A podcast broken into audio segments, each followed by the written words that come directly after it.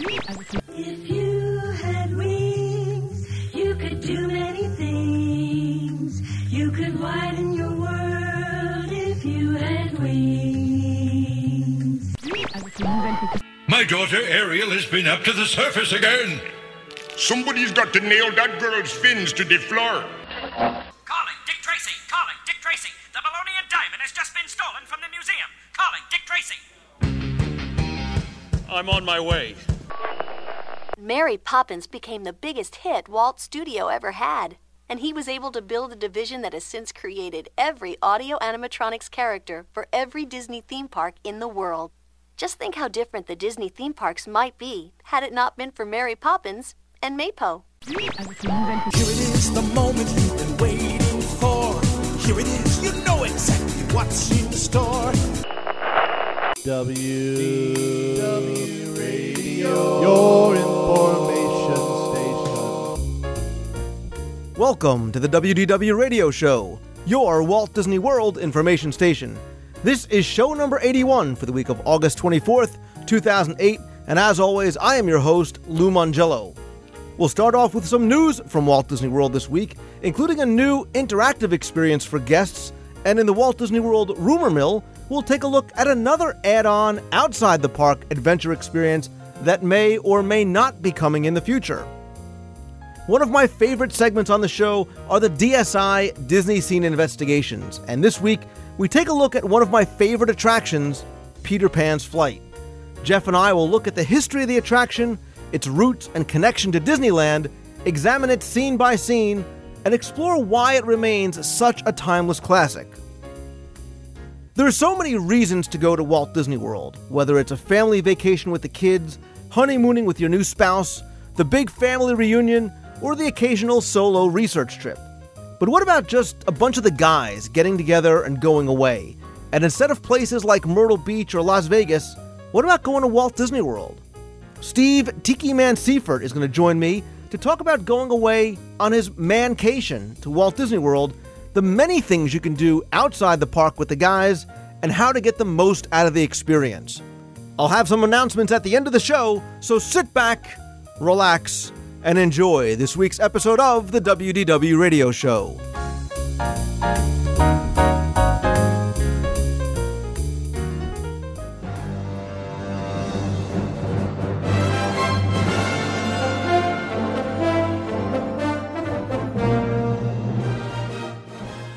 We'll start off this week's show with some Walt Disney World news, and one of the very best parts of the Beauty and the Beast show in Disney's Hollywood studios, in my humble opinion, is the opening quote unquote act. And not just because of how incredibly talented the group of performers is, but for how they catch most members of the audience by total surprise. They're known as Four for a Dollar, and they're the a cappella group that's performed at the pre show at Disney's Hollywood Studios Beauty and the Beast show for many, many years, but unfortunately, that run is going to be coming to an end. On September 20th, the group, which is known as Return to Zero when they're not performing on Disney property, is going to give its final performance. And I have to say that if you are heading down to Walt Disney World before then, and whether you've seen them before or not, I highly recommend checking them out, probably for the last time.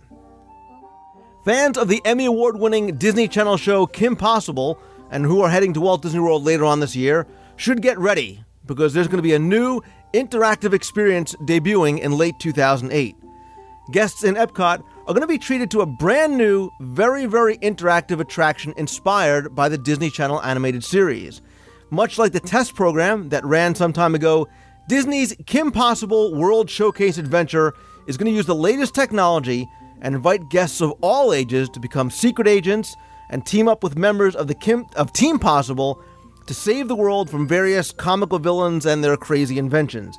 Now, guests are going to receive an official handheld communicator device at kiosks located throughout Epcot to help them maneuver around through their missions. It's going to connect guests to characters and also control some top secret equipment hidden inside World Showcase pavilions. Now, guests can play the adventure in seven of the pavilions, including Mexico, Norway, China, Germany, Japan, France, and the United Kingdom. Each pavilion is going to have a unique mission and a different supervillain from the show. Now, I love this idea, And since there doesn't seem to be any sort of a published age restriction, it's something I'm definitely going to try out when I go later on this year.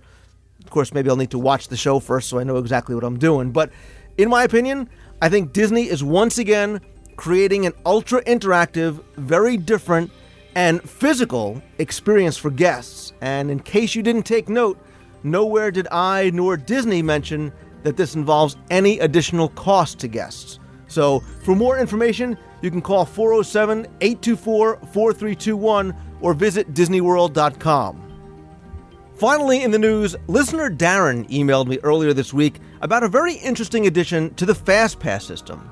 And no, it's not a new technology or ticket or anything like that. It's actually a new attraction being added to the FastPass lineup. But what differentiates this from any others is that there is no FastPass kiosk outside. Confused yet? Well, when you hear what the attraction is, you might even be more confused because it's the Carousel of Progress. And while you can't walk up and pick up a Fast Pass for it, some other Magic Kingdom Fast Pass attractions have been giving out surprise Fast Passes for the classic show. So, for example, you might walk up to Winnie the Pooh and get your Pooh Fast Pass, and out with it comes a surprise Fast Pass for Carousel of Progress. Now, while these surprise passes aren't new, the ones for the Carousel of Progress are. Now, it's not known why or for how long these new Fast Passes might be distributed, but on my next trip down, I will do my best to find out more. Because there wasn't a lot of news this week, we're going to move right on over to the Walt Disney World rumor mill. And I mentioned a few weeks ago that I've been working on a new, pretty big rumor to share, and I wanted to follow up on what I was referring to.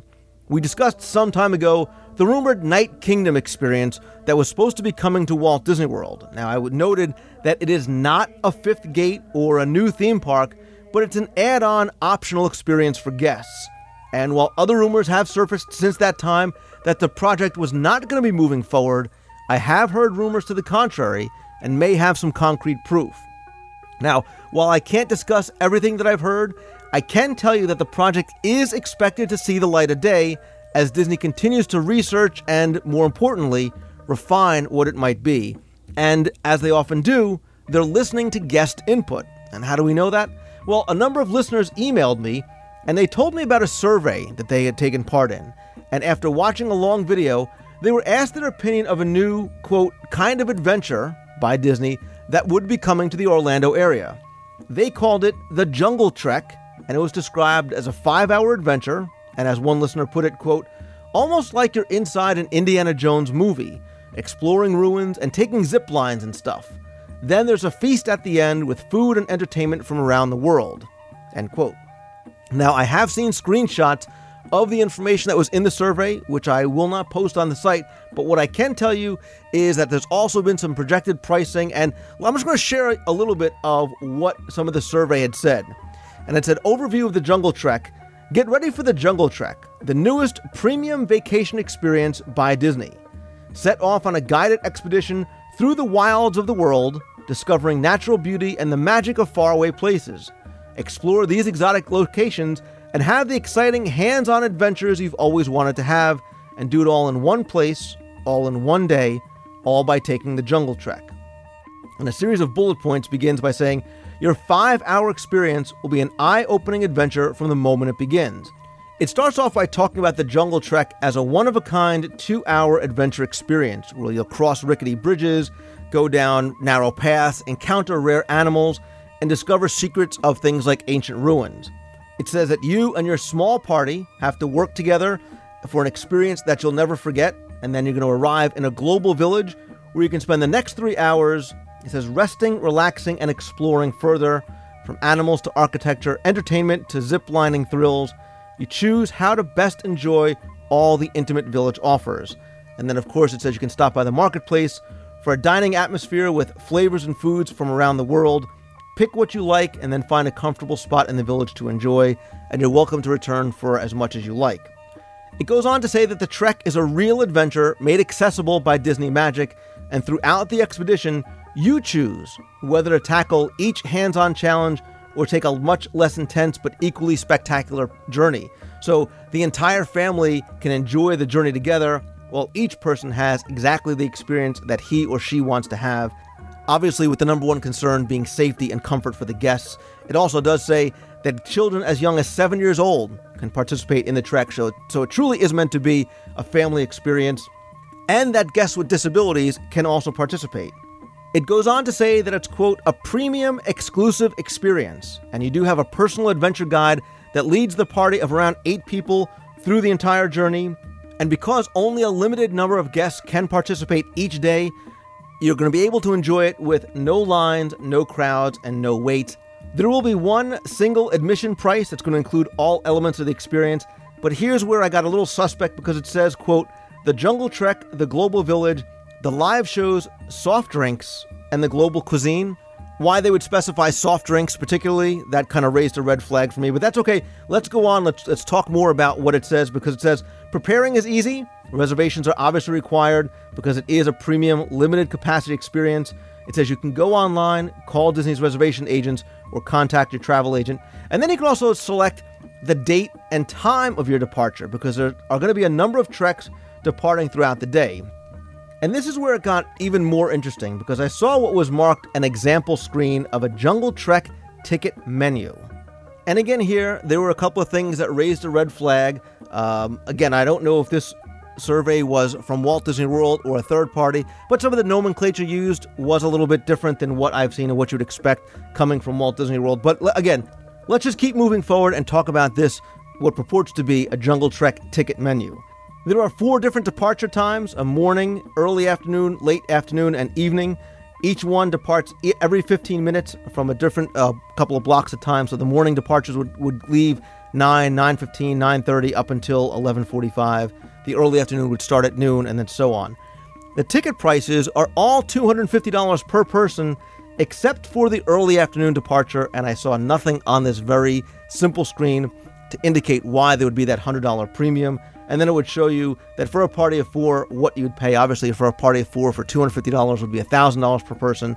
Again, $1,400 for the $350 per person.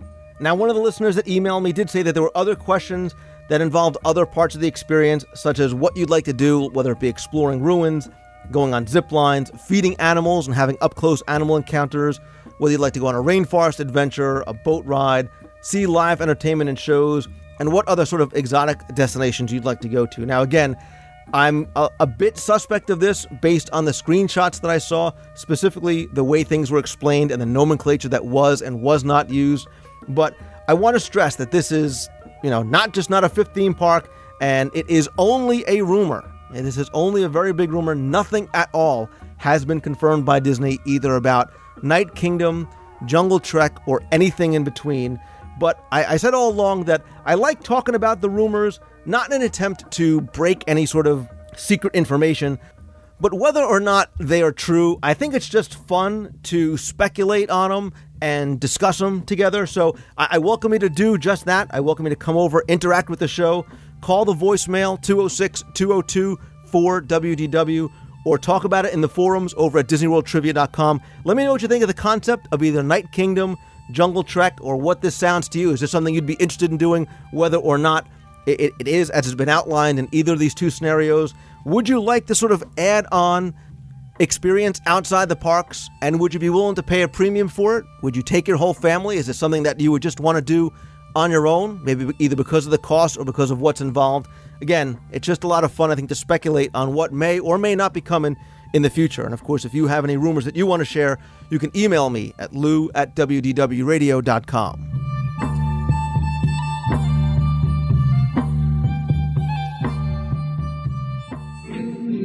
Come on, everybody, here we go!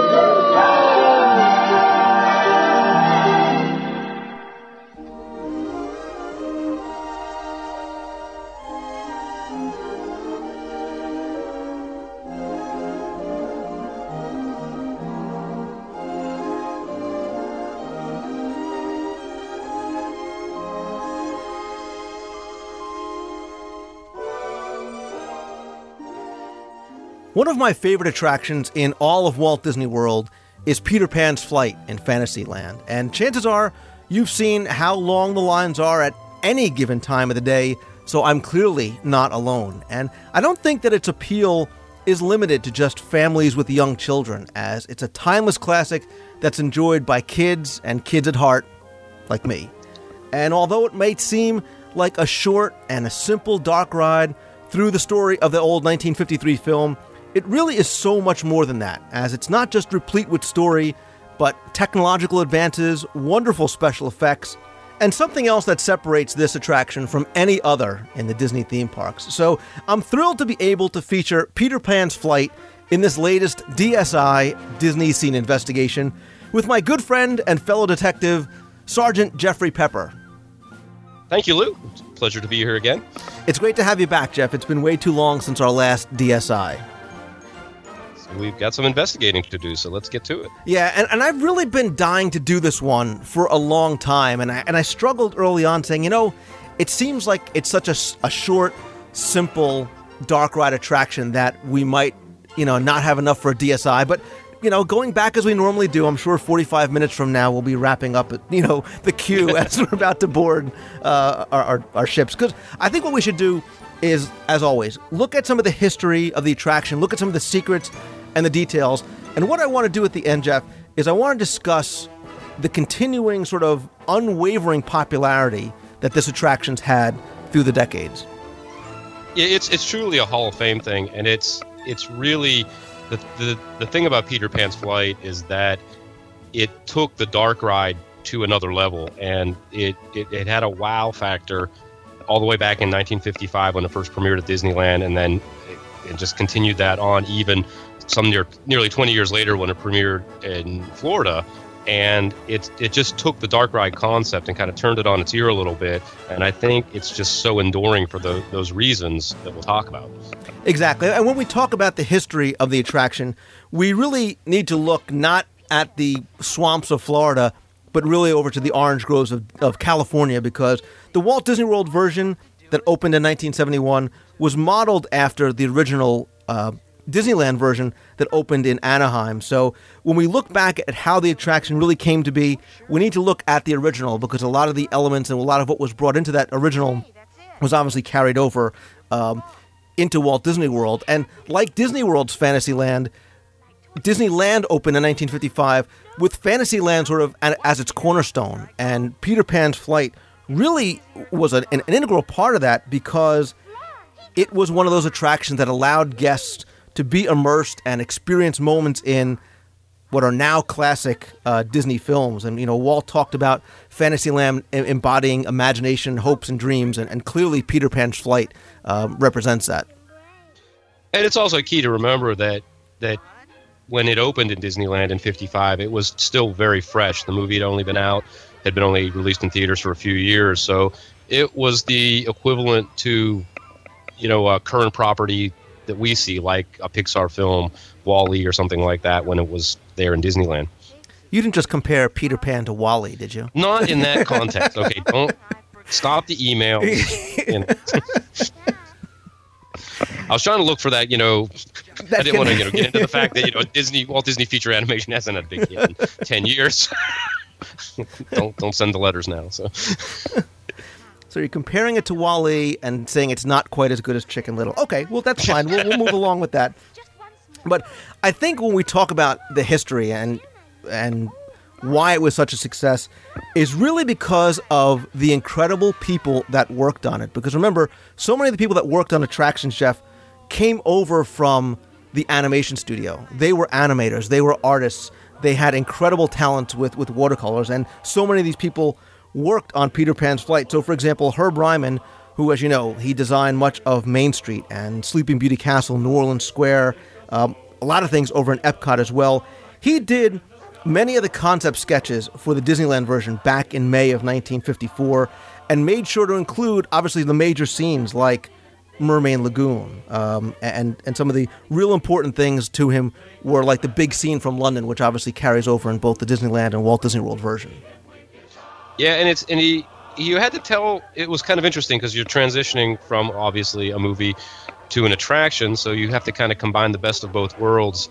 And so they went with the theme of Peter Pan, Peter Pan's flight, in that you're journeying along as Peter Pan. It's it's similar to what we've talked about with Snow White's adventure, where you were taking it from that perspective, and it and it again it raised similar questions as you know um, that came up with Snow White.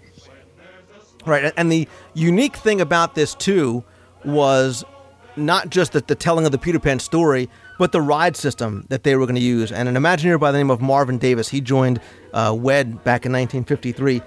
You know, normally they Jeff they create this sort of walk-through model, you know, kind of an eye-level walk-through model. He creates this fly-through model when it's decided that you're actually going to fly using this overhead rail system, um, and and did sort of a, a test track and ride mock-up over at the shop building over at the studios. They actually left the Disneyland site, built this full scale sort of mock up over at the studio in order to test the ride system, which was, like I said, a technological breakthrough at the time.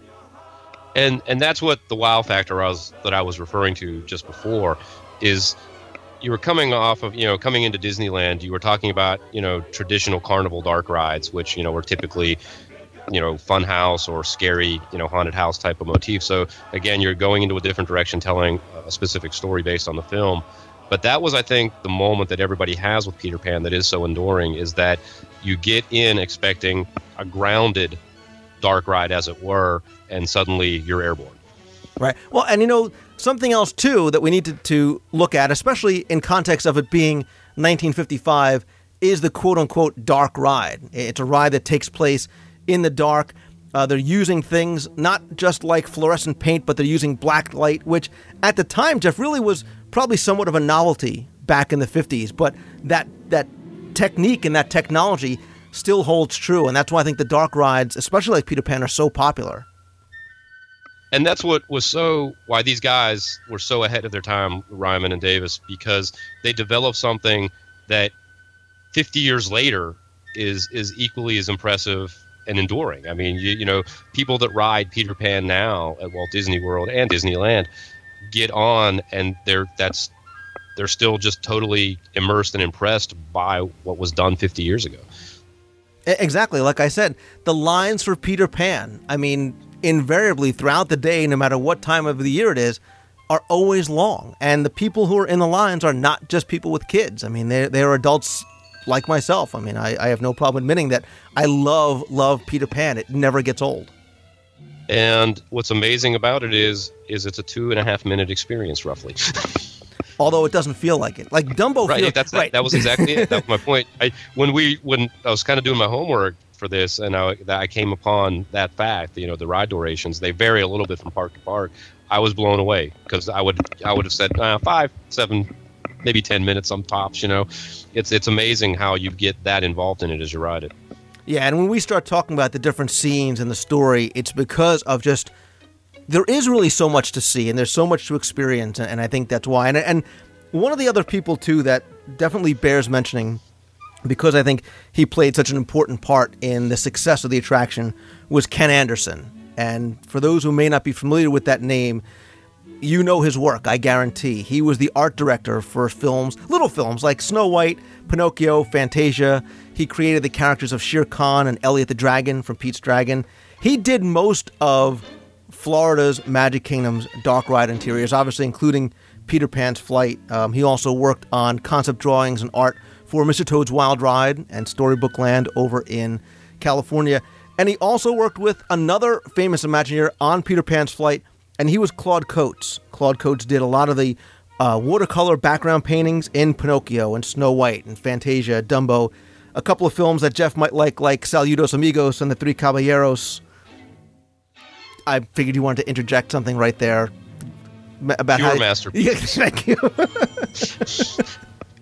in fact if you want to stop and take 20 minutes to talk about them for a while we can do that We'll come back to that on, on another segment. I promise you. I, I do promise you. We're going to do a whole so, Three Caballeros Grand Fiesta Tour segment, and you can just go off on your merrily on your way to nowhere in particular. So, yeah, and he obviously Claude Coats. You also know the name from you know little attractions like Haunted Mansion and, and Pirates and and the Submarine Voyage and the World's Fair and things like that. But they did a lot of the of the artwork and the scenes, even in the load area. Like Jeff, if you look at the load and unload area, the murals there uh, on both coasts, I, I think, are beautiful and really add to the experience.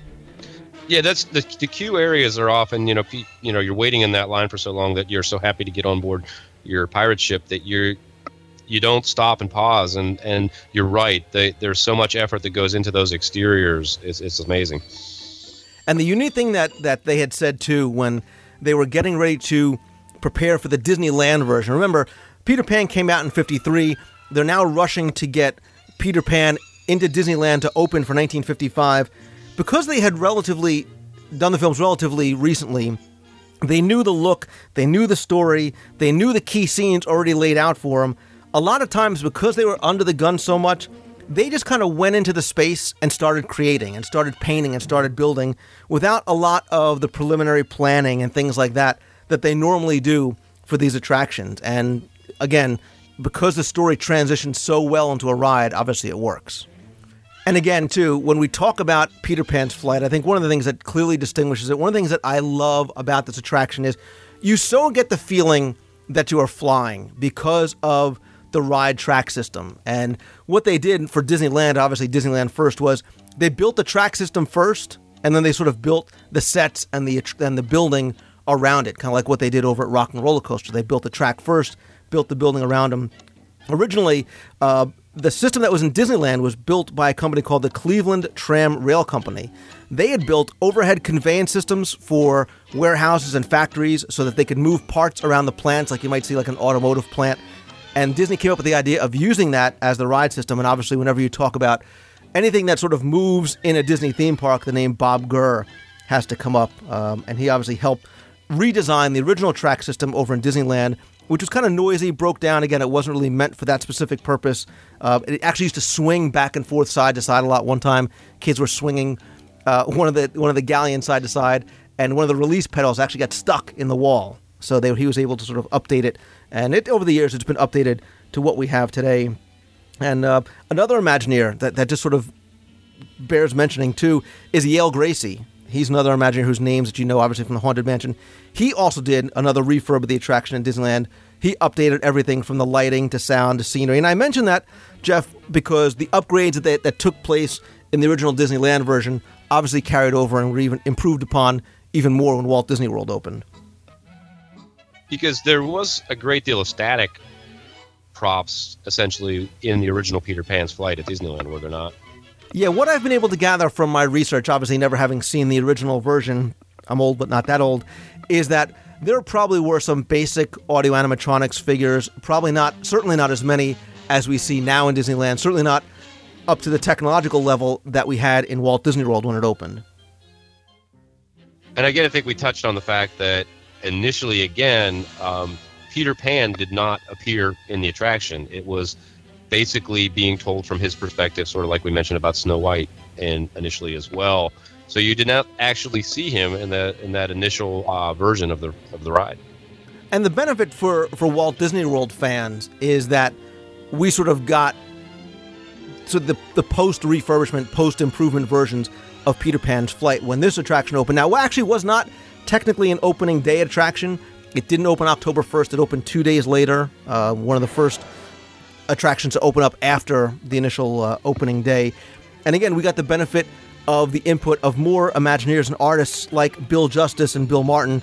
They did the drawings for the Florida's version, and if you know the Peter Pan film, you know that Justice was an animator on that film as well. But they too expanded not just on the attraction itself, but some of the things that you got to see in there, like the audio animatronics figures. They added more scenes from the film uh, like Wendy reading to the boys in the nurseries, the Indians in the camp, um, and also the duel between Hook and Pan that's on the, the upper level of the ship's rigging. Uh, I also don't think that the original Disneyland version had a Lost Boys camp. Um, and a couple things too. Plus, the buildings are very different. So, the scale and the scope of what is in the Walt Disney World version is different than uh, is what's out in Disneyland. Now, that being said, I, I, I, will talk about the Disneyland sort of versus Walt Disney World version because there are many elements of the Disneyland version that I actually like better than Walt Disney World. But we do have things like the moving load unload ramps um, for easier loading and unloading and faster unloading and loading. But in 1982, Disneyland's version did get a major upgrade when they did the, the sort of new Fantasyland. Tony Baxter, you know his name from uh, a senior Imagineer. He was the senior ride designer. He did a lot of upgrades like upgrading the ride system and larger ships and new scenes that they brought over from Walt Disney World. And I first experienced it in 1989, but my didn't retain any memory of it. And then you and I recently, uh, earlier this year, uh, got to see it, and we were blown away um, because I, I guess a lot of the improvements that were made in that refurbishment are just amazing, even compared to what is in Walt Disney World. I, I know you and I, we were all talking about just the differences because I think we, we got on the ride out in Disneyland just sort of expecting a, a direct clone, and it was it was different in a lot of ways. And and when we talked about it on the Disneyland show that we did, it's actually a reason to go and experience both. Because if you're a fan of the, of either version, you get a slightly different experience. You get some different show scenes uh, as we sort of go through scene by scene. There was one part of the Disneyland version that, for me, necessitated riding over and over again because that's how blown away I was by it. And maybe that's what we should do, Jeff, is just kind of go through scene by scene and talk about some of the elements maybe some of the little hidden things that we can find in there. And obviously, the first scene that we get to is, and I, I know I'm going to say this probably for every scene, is one of my favorites. It's it's a quick scene you go through very very quickly, but it's the Darling Nursery, and it's a, it's a very small space. You see the children's beds and the toys and, and Nana's blocks from the movie. One thing I love is as soon as you start to enter the nursery and before you sort of bank left, you'll see a little table with a red checkerboard sort of picnic tablecloth on it with Raggedy Ann and Andy there. And for kids, Raggedy Ann and Andy, who are old, you know, uh, characters and, and uh, very, very popular plush figures. And you'll see them sitting there at the table uh, along with the bear. And Jeff, this is a scene that it's small, but I think there's a lot to see. And I find myself continually looking back and forth, bouncing around from side to side, trying to pick up everything in the room. And what's great about this is, is unlike other dark rides, you are part of the story. Um, you're you're very directly brought into the Peter Pan story through what happens in the scene, and that is you hear Peter saying something to the effect of, "Okay, everybody, here we go," and you then bank around and you go out the window, and it's it's you are a part of the adventure. It's it's you are a character in this in this adventure. Exactly, and you see the shadow of Peter Pan on the wall, and you feel as though you are following him, and you get that sense of flight as you leave the window and you go outside the darling house and you see Nana's doghouse and the, the buildings in this little English village and that sense of forced perspective starts to take shape before you move over and fly into London. And this for me, Jeff, the flying over London scene, one of my all-time favorite scenes anywhere um, in any of the Disney theme parks. And ex- exactly because it is something that's so rooted in simplicity but something that's totally unexpected the first time you ride it. And I I was kidding with you about I have a very sentimental story about my mom. and when we first rode this in 1973, when we first visited Disney World, my mom was just totally blown away by this attraction. And you know, this is you know family mother of four had never really was that interested in Disney movies or anything like that to any great extent, but you know wanted to go to Disney World she rides this ride and could not stop talking about it. And what she could not stop talking about was flying over London and how that was just so effectively portrayed, even though you knew, you once again, you're in a very simple dark ride, and they did it through very simple force perspective, lighting. it's very basic, but it's just so, so effective. And, and like I said, this is, you really get the sense that you're flying. And I don't think any other attraction, and, and, correct me if you can think of something else, gives you that feeling. I mean, even something like Soarin', you don't get because here your vehicle's actually in motion, and it's a it's a complete 3D environment, unlike Soarin' where you're looking at a screen. And when you look down and you see the streetcars, look like they're they're moving back and forth, although they're just painted glow in the dark dots on a bicycle chain. How absurdly simple, but an an amazing, amazing effect. But again, it set the stage for innovations that would follow. And the most obvious one, when you're saying that, you know something similar, is Horizons. Um, you you you had a similar kind of dynamic when you came around the bend in Horizons and you were suddenly in outer space. And I, I always, when I rode Horizons, I always, in kind of in the back of my mind, was going back to where this started, and it was just very much rooted in in the London scene from Peter Pan and there's just and it really begins as you start to leave the village by Nana's doghouse. I mean, it again so beautiful in its simplicity, the use of scale, the use of lighting in the windows, that diminishing perspective really gives you the feeling as if you are going higher and higher and higher. You're only about 17 feet up in the air, but you get such a different sense of perspective. And there's a lot of cool little details to look down for. You obviously you see, you know, the Thames and you see the Tower Bridge and St. Paul's Cathedral and hey kids, Big Ben, Parliament. but it's, it's it's it's such a great use of dark space and black light with the, the clouds and the painting on the walls and, and the music. Um, it's a wonderful, wonderful scene. and then you come upon again something that kind of takes you by surprise because you weren't really expecting it is the animation um, in front of the moon Absolutely. And the, the thing that I like too, and this is sort of where I'll just briefly sort of compare and contrast the Disneyland and Disney World version, is the Starfield scene sense that you get over London and Disneyland simply took my breath away the first time I saw it back in February. And we don't have that in Walt Disney World, and it doesn't take anything away from the scene. It's just different. It's just portrayed differently, but I think it's just spectacular in Disneyland.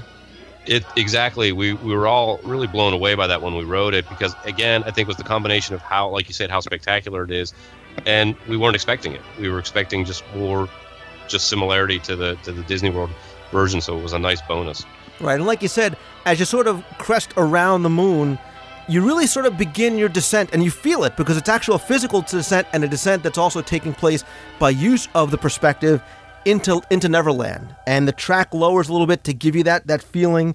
Uh, the scenes here again are simple, but they're wonderful, and I think part of the appeal for the of the attraction too is that they're so easily identifiable by kids who have seen the movie, um, and I think that's a, a huge, huge part of the appeal.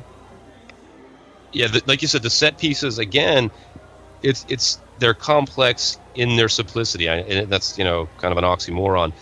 But it's the fact that they're staged in such a way that like you said that descent is so impressive because you're coming down on kind of mountains and such and they're that gradual descent is they're using the force perspective sort of all along the descent to make sure everything stays correct as you're seeing it if that makes sense. No, it, it absolutely absolutely does. Um, a- and, there's again, there's so much to see, and you really have to look to your left and right. There isn't necessarily a direction that you're sort of pointed to look. So at one point, you should, as you're entering Neverland, look down. And I love the little the little small ship of Captain Hook and Mister Smee and the pirate ship firing at you, and then quickly off to your left, you have the Lost Boys camp, and you almost have to look behind you in order to catch it and see it. Uh, do you know that actually all the Lost Boys have names? Did you know that? yes they do there's lou and eric and george Andy is clearly a Lost Boy. Cody, throw him in there too because we need we need. And then they and, and then the cool thing about it is they all got together and made a movie in the '80s where they killed vampires or something. no, that was the Goonies. You're thinking of the Goonies. No, no, Lost Boys, the two Coreys. no, actually, the uh, the Lost. Uh, now, since I, I threw it out there, I guess I have to say it. The Lost Boys' names are actually Foxy, Rabbit, Skunk, the two raccoon twins, and Cubby. So, but uh, the next scene that you get, again lifted directly from the movie, is over Mermaid Lagoon, and they recently just did a, a very small refurb and upgrade of the attraction. Um, the scenes are, are painted so much brighter. You really get a one, and I think Mermaid Lagoon is, is beautiful. Uh, the mountains look great. You get that um, you get that, that middle mermaid that looks eerily like Just like Ariel. Ariel. I'm, I'm sure that was not coincidence. Um, but and again, it's such a silly, simple little animation of the tails just flipping back and forth. But I, I love it. I, I just love that scene. And correct me if I'm wrong, but none of the mermaids have tops, right? They have clamshell tops. This is a family-friendly the hair- attraction. I think I think the hair comes down selectively. well, I think because You wow, you're so looking gonna edit this out. you are so looking way too close. Well, let's move along from uh, the Mermaid Lagoon over to the Indian camp. Uh, and again, it's a simple little scene with the uh, with the with the Indians sitting around a little campfire with the teepees behind them. But if you listen very carefully, you can hear the drums coming into audio focus. Um, you can see Tiger Lily sitting there, and I love Tiger Lily. I have to quick aside because she's always just so static. She's so expressionless. Even when she's captured by Hook, she's just kind of sitting there, same look on her face. Again, if you can catch a quick glimpse of her um, at the Indian camp. So as you pass the Indian camp and you bear to your right, this is where the attraction takes on a, a very different look, a very different scale and scope. This is where you hit um, Captain Hook's ship, where you see that the kids are captured and they're on the deck of the ship. Everything is pretty much full scale here, whereas the Indian Camp Mermaid Lagoon, very, very small scale, a couple inches high each. Um, you start to hear, again, listen carefully. You can hear Tick Tock Croc in the distance. If you look up, you can see Captain Hook and Peter Pan um, in a sword fight and a knife fight on um, on one of the, the sails overhead. And again, it, it's, a, it's a very simple scene, limited animation, but I think it's great. And then the, the brilliant part of this is is that you come around the sails and you're transitioning in the story, which was again unexpected. But now you have resolution to the story. Um, you know, Hook is defeated. They're triumphant on the deck, and it, it was just a very amazing kind of transition. I just I, that's one of my favorite parts of the ride how they how they managed to do that and tell the story. Right, and the, the the difference here too is that this is where the creators of the attraction branched away from the actual film. There was no scene in the movie where the pirates are quote unquote asleep on the deck uh, in the film. This is something like uh, like you said, Jeff, that they brought into the attraction to give it that final scene, that final resolution before again, I, I think, I, like I said, everything is my favorite scene. I love Captain Hook standing over the uh, open jaws of Tick Tock Croc with, with Mr. Smee rolling over to try and help him. And again, very simple, very basic animation, but so effective to the scene where it's just it's just basically the jaws of the of Tick Tock flexing as you know Hook goes up and down, but it's brilliant. It, it's so effective and his little screams of you know help me help me mr smee right. now he's the victim uh, you know so so he's there's definitely a role reversal as far as hook is concerned but and that kind of leads me to kind of tying this whole thing together why this attraction is so popular why it's a personal favorite of mine and so many other people and right off the bat it's classic story classic characters and i will make i will plead my case once again as to why peter pan is undoubtedly the best character ever. And here you go, my legal argument in 60 seconds. He never has to grow up. He can fly. He lives on a beautiful private island that people would pay tens of millions of dollars for in this market. He's got a group of friends that hangs out and plays with him all day. He battles pirates all the time and wins. He's got a little magical pixie thing as a, as a sidekick. Very, very popular among the mermaids and other women fawning over him, like the mermaids and Tiger Lily and Wendy. And you know what? He's a darn snappy dresser, too. There you go. 60 seconds why Peter Pan's the best character. Ah, Lou. if you're throwing Panchito here and trying to go toe to toe with me, you're going to lose. Lou, Lou, Lou, Lou, Lou. When do you see your therapist again? I know. I have issues. Please forgive me. But they wrote books called the Peter Pan Syndrome. You know? No, I do not podcast in green tights. I will tell you that right off the bat. So please keep those. don't email me about that. Again, just making an argument for the character, but uh, I mean other characters too, like Captain Hook. I mean, use Captain Hook as an example. He is he is a wonderful, wonderful villain too. He's a classic villain. Uh, he's if you'll notice, he's featured so predominantly throughout all the rest of the parks in so many situations and other attractions as well.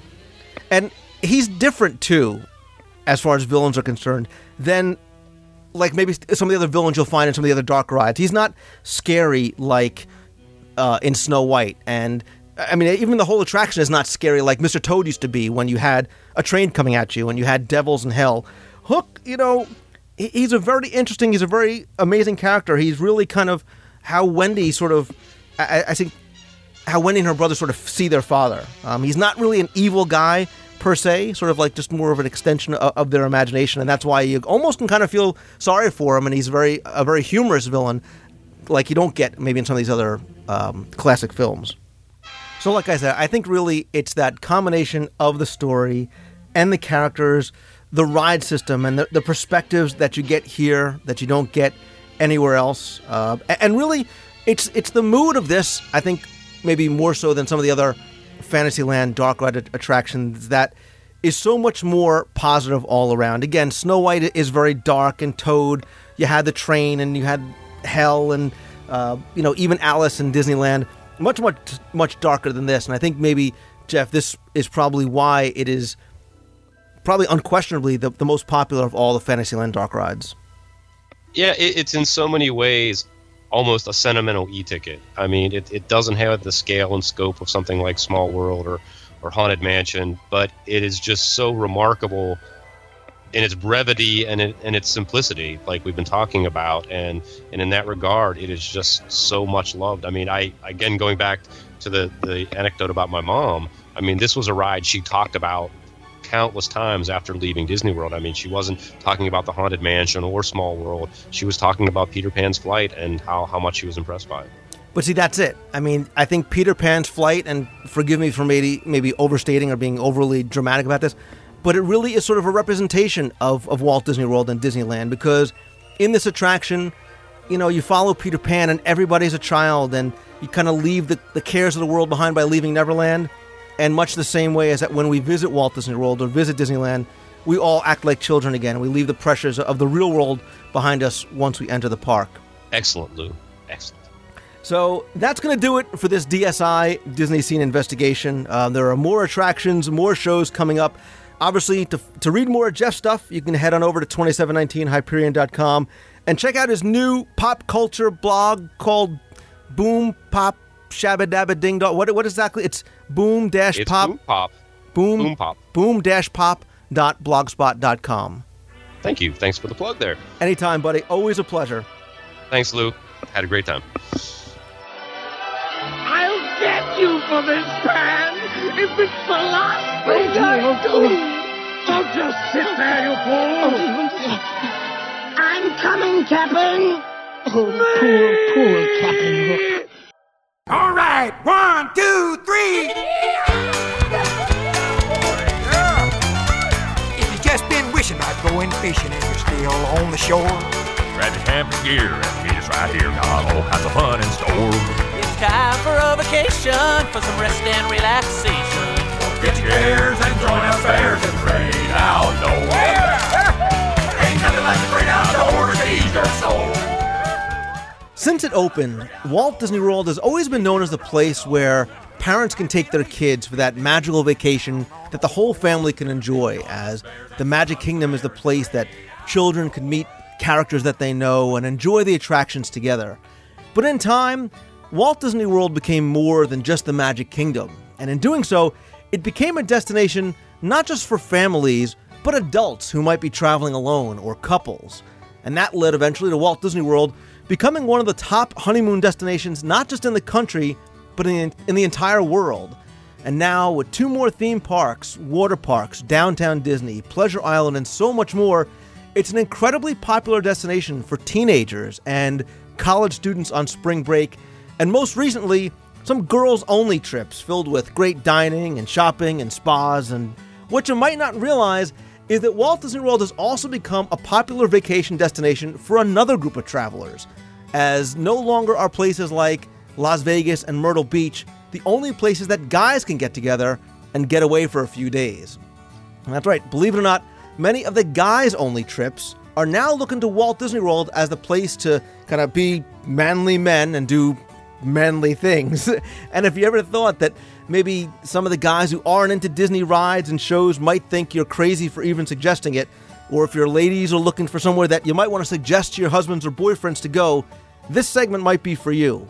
Because this week I'm joined by Steve Seifert. You may know him as Tiki Man, and uh, he's the god of all things Polynesian Resort, who's somebody who not only vacations at Walt Disney World with his family, but he grabs a bunch of his buddies and takes his yearly mancation to Walt Disney World. And Steve, I want to welcome you to the show.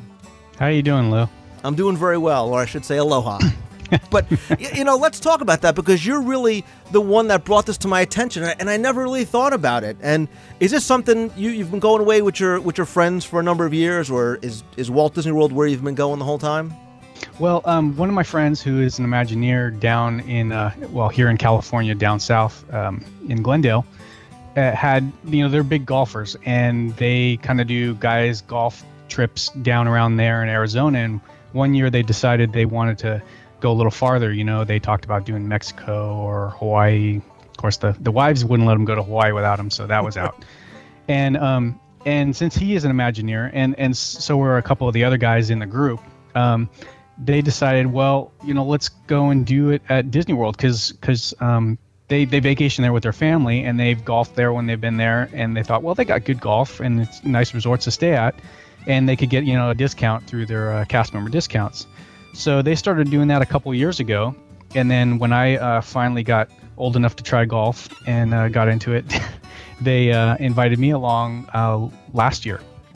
And it sounded like a fun trip and uh, i decided to go and i was pretty amazed that it was a really good destination for you know just a guy's trip. And um, i found that the wives although they didn't like the fact that we were going to disney world without the family i think they appreciated the fact that we were in disney world all together instead of las vegas Yeah, that's exactly what I was going to say.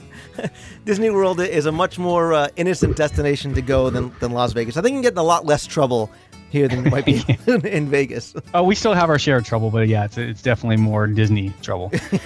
um, the the interesting thing is, is I would say at least half the group, and there's usually uh, 12 of us, um, really aren't into Disney. Um, in fact, they kind of get the jokes about, oh yeah, we're going to Disney again, everything's Mickey Mouse and all that. But you know what? They all really enjoy the destination. We all have a good time when we're there, and there's definitely plenty to do, um, you know, outside the parks. And, and that was going to be one of my first questions. Was I can't believe that the whole dozen of you are all Imagineers and hardcore Disney fans with fan websites. What did some of these guys say when they started suggesting, "Hey, you know, we're going to go to Disney World for our vacation. We're not going to go to, you know, Cabo San Lucas or, or someplace like that." Well, I unfortunately wasn't in on that first conversation when Sean probably sprung on all of them that they were going to Disney World to play golf. But um, I, I imagine there was some resistance at first. Uh, but once they did the first trip, and as much fun as they had on the first trip, um, I don't think going the second year was difficult at all to talk them into. And I know um, once I kind of got into the inner group because it, it, I guess there's a waiting list now to get into this group. um, they, you know, I got the email traffic about uh, what we were going to do this year, and there was some discussion about, you know, maybe we should go to Mexico or try something different. And really, when it all came down to when we, you know, kind of took the details of what the trip would be like, none of these other destinations really had kind of the complete package of you know, it didn't have as many things to do because you go to Mexico, okay, you're at the resort and then you got golf. And not that there's not other, you know, kind of touristy things to do, but it it's just it's all so close and easily accessed inside of Disney World, uh, and, and with all the transportation options, uh, it it just seemed to be the best way to go, and the and actually in some cases the least expensive way. Yeah, and I'm sure for the guys like you who are fans of Disney and, and some of the people who are listening, getting to go to Disney World with Imagineers on a, you know, maybe without the wife and kids for a couple days, that sounds like a pretty cool trip. So, yeah, it's a great group, group of guys, and um, and you know, even for me when I first uh, went, I didn't know anybody but two of the guys, and from the minute I showed up there and we all met at the boardwalk one the, the morning that they all uh, flew in, we just all got along so well. And and and it's it was really a great place because you know we can split off into different groups throughout the day um because there's you know there's so many different things to do in Disney World. You know sometimes we'll, we'll there's plenty of places to eat and there's the parks to go into and there's you know excursions and things to do outside of the parks. So if anything we were never bored. We we we always it was like there's so much to do. What should we do next? And we were going from early morning to late at night yeah, and we're going to talk about some of the things you do because I think people might be surprised at how much time you spend in and out of the parks. But how long do you guys normally go for? And I guess the first question is, what about the resorts? Do you guys get, you know, one of these monster three-bedroom villas? Do you get adjoining rooms, or are you all scattered around the property? Well, no, we're always usually pretty close together. Um, I remember the um, the first time I went, we were looking at trying to get the um, the Grand Villa. I think it's called the Grand Villa at the um, Boardwalk um, Boardwalk Villas, and I guess it has enough rooms to sleep. It was the only room that they had that would sleep all 12 of us, and but unfortunately, I guess there was some issues with the the cast member discount and things like that to get the Grand Villa. But we still ended up going with the villas because that way, you know, we've got the uh, the laundry in the room, and um, you know, we can get the one bedrooms or two bedrooms. In fact, the first year we had uh, a two bedroom villa and I believe we had it uh, just one of the individual villas, and they accommodated us by putting us close together or next door to each other, so we're all pretty close. Um, and the villas work out well. See, except you made your first mistake. You mentioned having the laundry facilities there because you know if any of the wives are listening to this and be like, wait a minute, you're going away, you're doing laundry when you're alone on vacation, but you're not going to do it at home. Things are going to change very quickly. So we'll pretend that, that you didn't um, you didn't mention that. But one of the other things when you start talking about the resorts and stuff like that is it didn't take very long to, to have the topic turn to food. Do you guys plan your ADRs way in advance? Do you, you start making reservations for the 12 of you, or again, you guys kind of split up and sort of wing it throughout the week? Well, we um, I'd say we attack that problem the same way we probably do with the families, and that's uh, we do make uh, kind of decisions on where we want to eat uh, in advance so that we can make the reservations ahead of time, um, and that way we have kind of a list of what we're going to do. We plan out uh, ma- mostly dinners. You know, we have each night planned out for we'll have dinner here, we'll have dinner here, and uh, and sometimes we stick to it. Most of the time we stick to it, but I would say on every trip, maybe one or two nights, it ends up being that we we kind of change plans, and in some cases we split up, and half the group will go to one place, and the other half will go to another, and and that works out fine. But I mean, you know how it is nowadays. You you still have to make your your reservations ahead of time, otherwise you might end up with no place to eat. Yeah, especially when you're talking about a group that size, you're not just going to walk up to, you know, Chefs de France on, on seven o'clock on a Saturday night and tell them you want a party of twelve. Exactly. In fact, uh, at the time, the nights that we do decide to split up is the on, kind of the only time if we maybe have like a group of uh, four or five. Um, like one night on this last trip, uh, we uh, changed plans for the last night, and I suggested you know flying fish, and we decided to kind of try that last minute. Um, and it worked out because there was only uh, I think there was uh, five of us that night, maybe it was four of us that night, and um, and it worked out fine with that smaller group. Um, and, and sometimes we do wing it like that, and it and it works out. But you're right, with uh, 12 of us, we can't just decide to, you know, go to Le Cellier or anything uh, the, the the night before, kind of, and, and hope to get in. True, and you, you started talking early on about so much to do, and I, I can't believe, uh, strange as it may seem, that that all the guys who are there are saying, "Hey, it's extra magic hours. We got to get up crack of dawn so we can hit Dumbo first thing in the morning." I, I'm sure you guys spend your days a little more varied than going to the Magic Kingdom and just commando touring the parks. Uh, tell us some of the ways that you guys spend the days and some of the things maybe you do outside the parks. Yeah, um, a, a typical day. Uh, I, you know, we almost during the whole trip we almost never go into the parks. Um, I, I I know the first morning that we all get there and we're all kind of meeting up. We have kind of a a, a breakfast, a kickoff breakfast, and we always plan our kickoff dinner, which is Ohana. And but that first day we don't have any golf, so we'll usually head into some of the parks, um, and that's probably the most park uh, time we get. Other than the fact that since we're at the boardwalk, we're we're next to Epcot, we're in there quite often, either you know going to eat and maybe on a couple rides. But mostly our days, since we're there to golf, we've got golf. We're, we're usually there for um, six days, and three of the days we have um, golf planned. So it's usually a ear- you know get up early, go have breakfast either near the resort or near wherever the golf is, because the golf is usually near one of the other resorts. Uh, play golf. That's uh, you know a pretty good majority of the day. When we come back from that, we usually relax at the the pool because you know we've been out playing golf in the hot sun all day, and it's nice to be able to just go back to the resort and hang out at the pool for a while. By that time, you know, we're talking probably after lunch, maybe get a snack somewhere around the boardwalk for lunch, and relax until um, some of us maybe want to wander into one of the parks, or we just hang out until it's time to go to dinner. Um, after dinner, we usually head over to uh, Pleasure Island, take tra- Disney transportation on over, and um, maybe get some hors d'oeuvres and a couple of beers, and hang out and watch some entertainment like Raglan Road or something. And then usually wander back into the room around two o'clock in the morning to get up at six the next morning for the next round of golf. All right, now you mentioned golf a few times, and, and you know one of these days I want to do a full show about some of the different golf options and things like that. What what's really maybe your favorite course or your favorite couple of courses um, on property?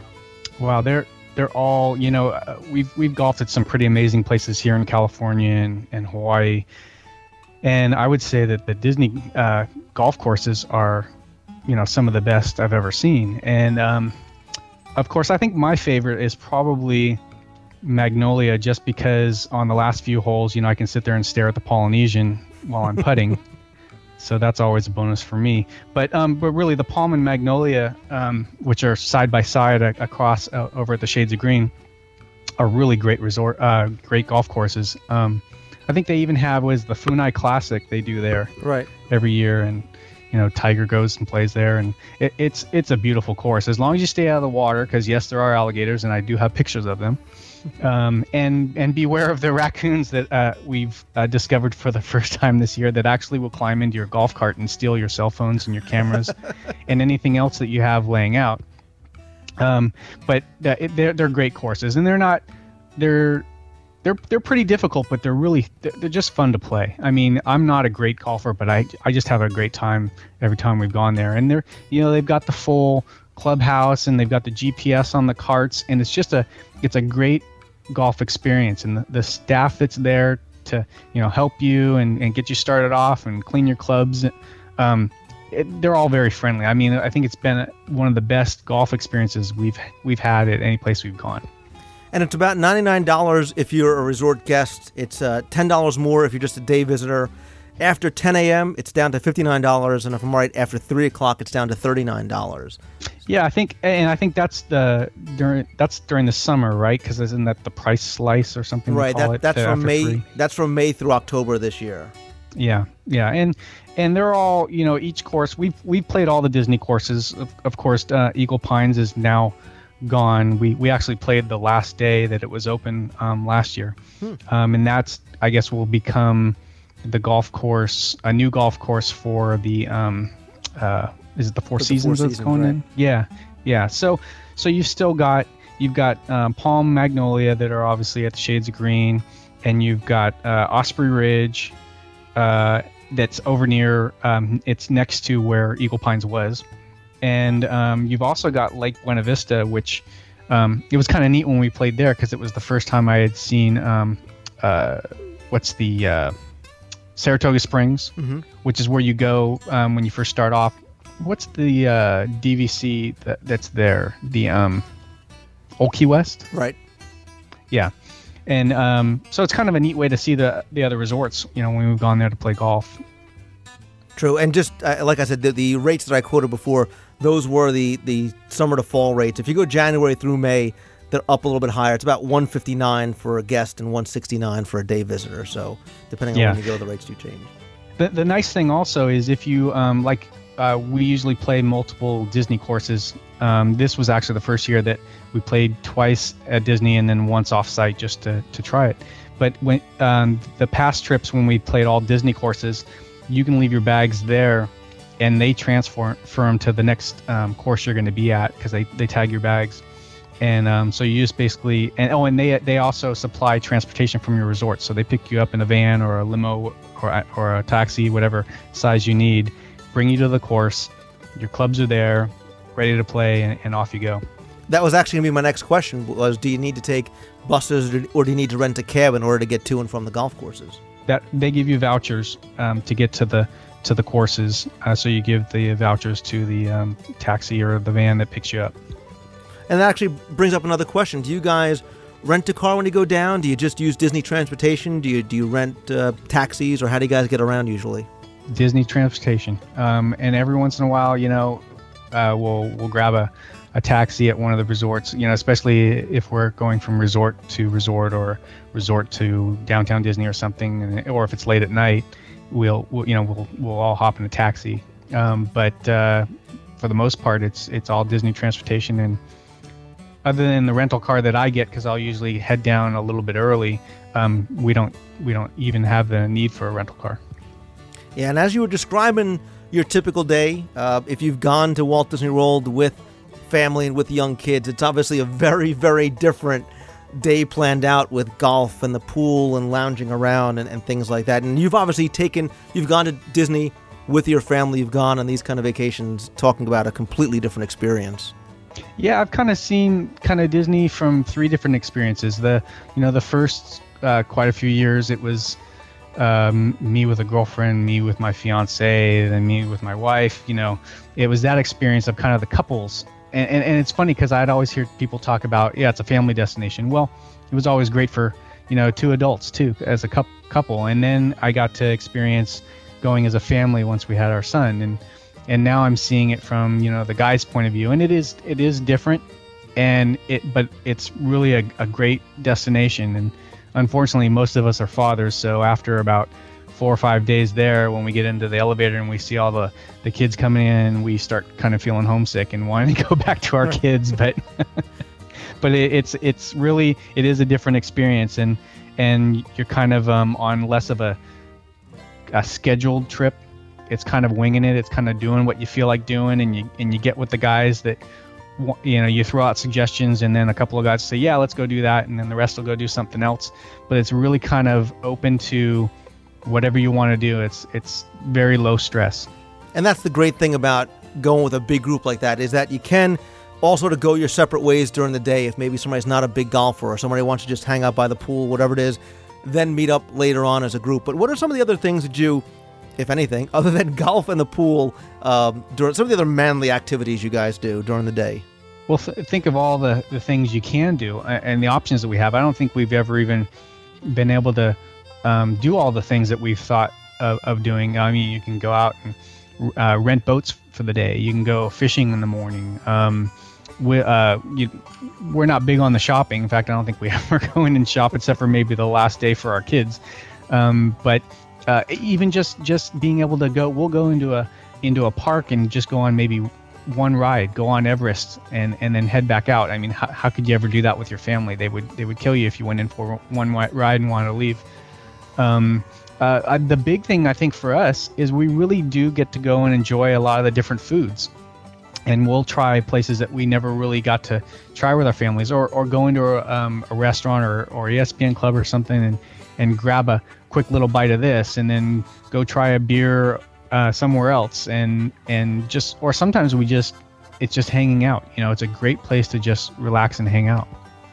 Exactly. And there, there are so many different activities that you might not get a chance to do if you are there with your kids. Like you said, you mentioned some of the boating things. You could rent a pontoon boat, you can go parasailing, you can do, there's catch and release fishing all over the resort, uh, depending on Water staying. skiing, jet skiing. Yeah. Yeah. You can rent out one of the little water mice, one of the little speedboats, the personal speedboats you could take out.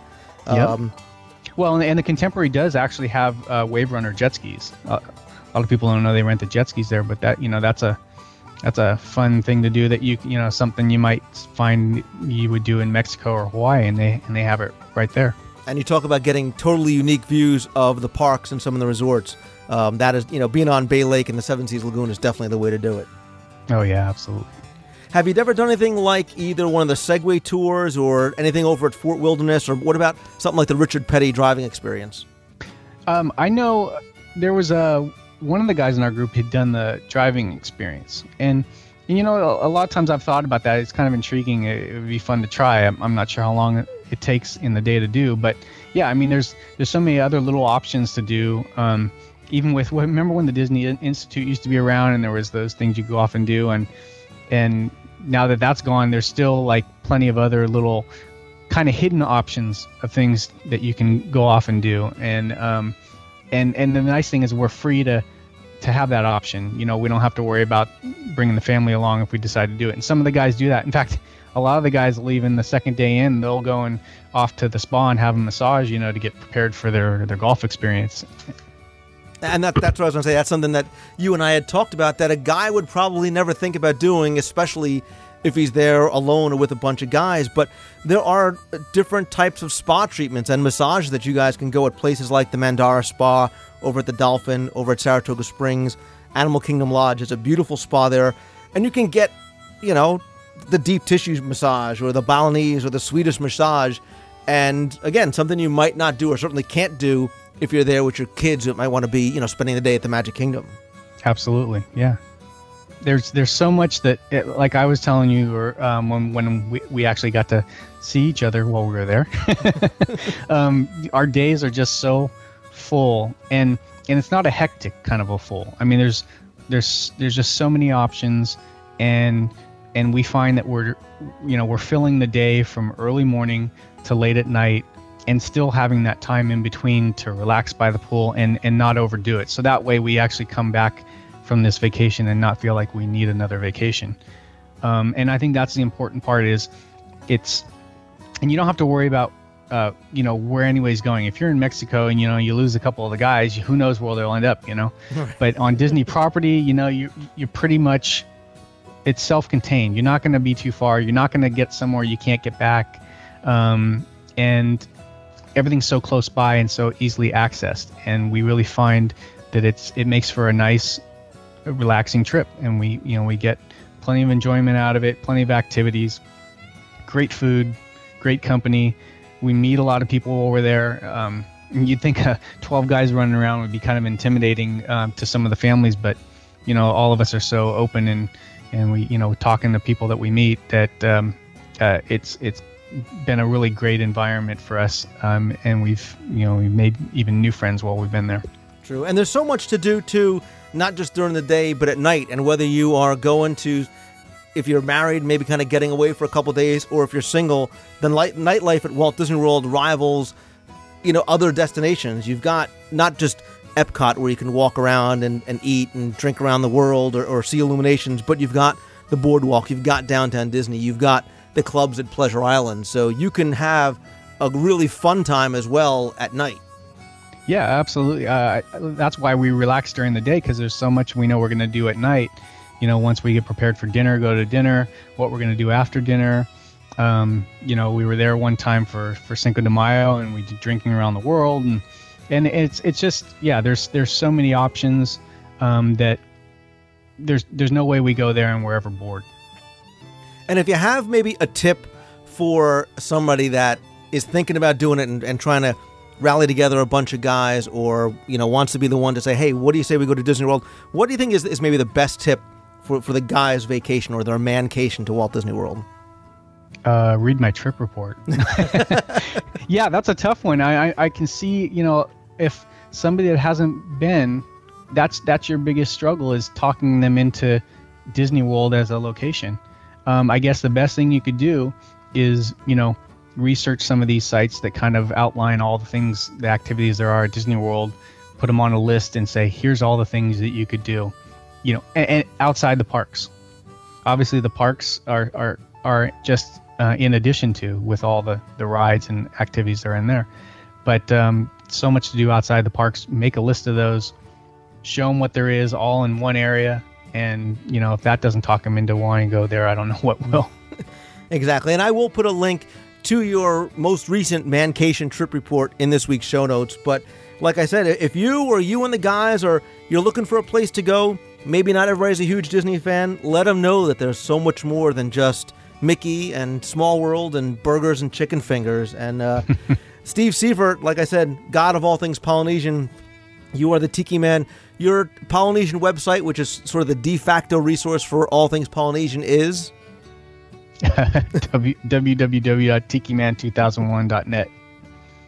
And real quick before you go, I know last year I was not able to make it, but you also hold an event every year that I'm, I'm sorry that I missed last year. Give us a quick blurb all about Tiki Fest. Well, we did Tiki Fest for the first time in 2007. It, it was at the uh, VIP lounge in the uh, Living Seas, and it was kind of our first try at getting everybody, a lot of the Polynesian fans and Disney World fans together in, in a party and a dinner. And it went off uh, really well, but better than we could have expected. Um, we were uh, unfortunately couldn't do it this year, but they had kind of a uh, some of the people had done a small meeting uh, this year with a dessert party, a private dessert party at um, Epcot for Illuminations that went over really well. Also, that was a few weeks back. So, you know, we started talking about what can we do for 2009, and it looks like we're going to shoot for starting to plan on a Tiki Fest uh, 2009 the first week of August. So, hopefully there'll be uh, more details coming soon. And hopefully we'll see Lou there. Otherwise, we'll be going up and dragging you down. you don't have to ask me twice to come to Tiki Fest. I, I will definitely be there. And, and as more details come out, come on by and post in the forums and let me know, and I'll obviously talk about it on the show. Sounds good. Cool. Steve Seifert, Tiki Man, thanks so much for coming on and uh, and sharing your details about going on the mancation to Disney World. Thank you, Lou. It's always a pleasure to talk with you. Mahalo, buddy.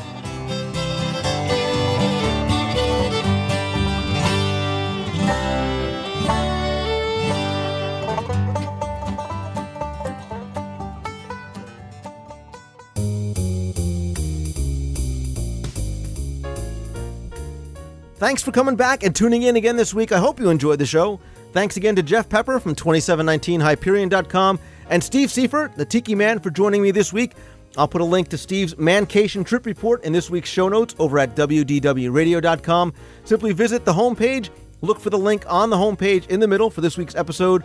You can also find show notes for past episodes by clicking on the show directory in the navigation bar. You'll get a list of all the past shows as well as the topics covered, so you can go back and maybe check out a show that you may have missed. Every day, we're getting closer to releasing the first issue of Celebrations magazine. Tim Foster and I have been working hard on it, as well as our columnists and contributors. Really looking forward to our first issue coming out soon. You can find out more over at celebrationspress.com. I also have a link in this week's show notes, so you can go and read more about what Celebrations magazine is going to include. But beyond just news and events and featured articles like from Tim and myself, we're going to have lots of other authors and webmasters and people that you know from the community and so much more to really help you celebrate everything that we love about Walt Disney World and the Disney Company. It's going to be a very fun, interactive thing. There's going to be history and trivia and games, lots of great photos, and so much more. Again, you can visit celebrationspress.com. You can also take advantage of our pre publication special offer. You can get six issues for $24.99. That's 30% off the cover price. And again, it's celebrationspress.com. Don't forget that the Adventureland Challenge Contest is nearing the end of round two, and the contestants need your help. You can vote once per 24-hour period until August 27th at 11:59 p.m. Eastern for your favorite entry. So come back and help give somebody a chance to move on to be one of the three contestants that's going to move on to the final round and possibly win the grand prize of a VIP Walt Disney World vacation for four. Once again, I got to say thanks to everybody who entered, who's been playing, who's been voting. Congratulate all the round two contestants, wish them good luck. And big thanks again to my sponsors, of course, Mouse Fan Travel, All Star Vacation Homes, and Hidden Mickey's Guide, who made the contest possible. I also wanted to let you know that I've just posted a new link on the WDW radio show homepage on the right hand side, as well as on the right hand side of the DisneyWorldTrivia.com forums because I'm now offering a free download of a 10 minute sample of the audio guide to Walt Disney World, Main Street, USA.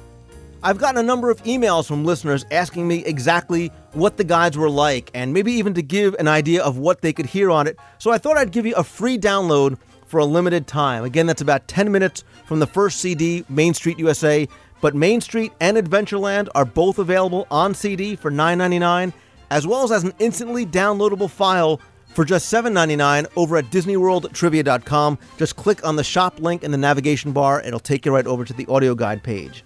Speaking of special offers, when you go and visit the show's website at WDWRadio.com, be sure you look in the show notes for ongoing specials from some of our sponsors. Owner's Locker is still giving you $50 off the sign up fee from All Star Vacation Homes. You can still stay five nights, get a free night free if you reserve any of their vacation homes for five nights. You check in by December 15th. You only pay for four. Just mention the Stay Five, Pay for Four special when you make a new reservation. You'll also find links to some of our other sponsors like Mousefan Travel, my recommended travel partner, as well as OrlandoFunTickets.com for official discounted Disney tickets. You'll also find a link for Orlando Attractions magazine. That's created by Ricky Brigante. That covers all of the Orlando theme parks and attractions and restaurants and so much more. Real high quality, great, well written magazine, some beautiful photos, lots of great features inside, so much more. It's great for all ages. I think it's something you're really going to enjoy. That's available on select store shelves in Orlando. And for an annual subscription and back issues, you can go visit them over at attractionsmagazine.com. Lots more great stuff coming up on future shows. I've got more interviews, more attraction highlights, trivia, history reviews. We've got the winner of the co host for a day coming up probably in September. So, so much more. I, of course, have more of your emails to answer on the show, but if you have a question that you want answered, you can email me at lou at wdwradio.com. If you want to call the voicemail, be on the air, you can call 206 202 4WDW. That's 206 202 4939. You can call with comments, questions, just to say hello from the parks, anything at all that you like. Love having you interact and give feedback on the show. And if you want to comment on the show or talk about it with other listeners, you can visit the WDW Radio forums. Those are over at DisneyWorldTrivia.com. And as always, if you like the show, please help spread the word. Tell others about it. Review us on iTunes. Come say hi on Facebook. Follow me on Twitter. Your help and support of the show is always greatly appreciated. And again, thank you for taking the time and tuning in again this week. I hope you all have a great week. Thanks again. See ya.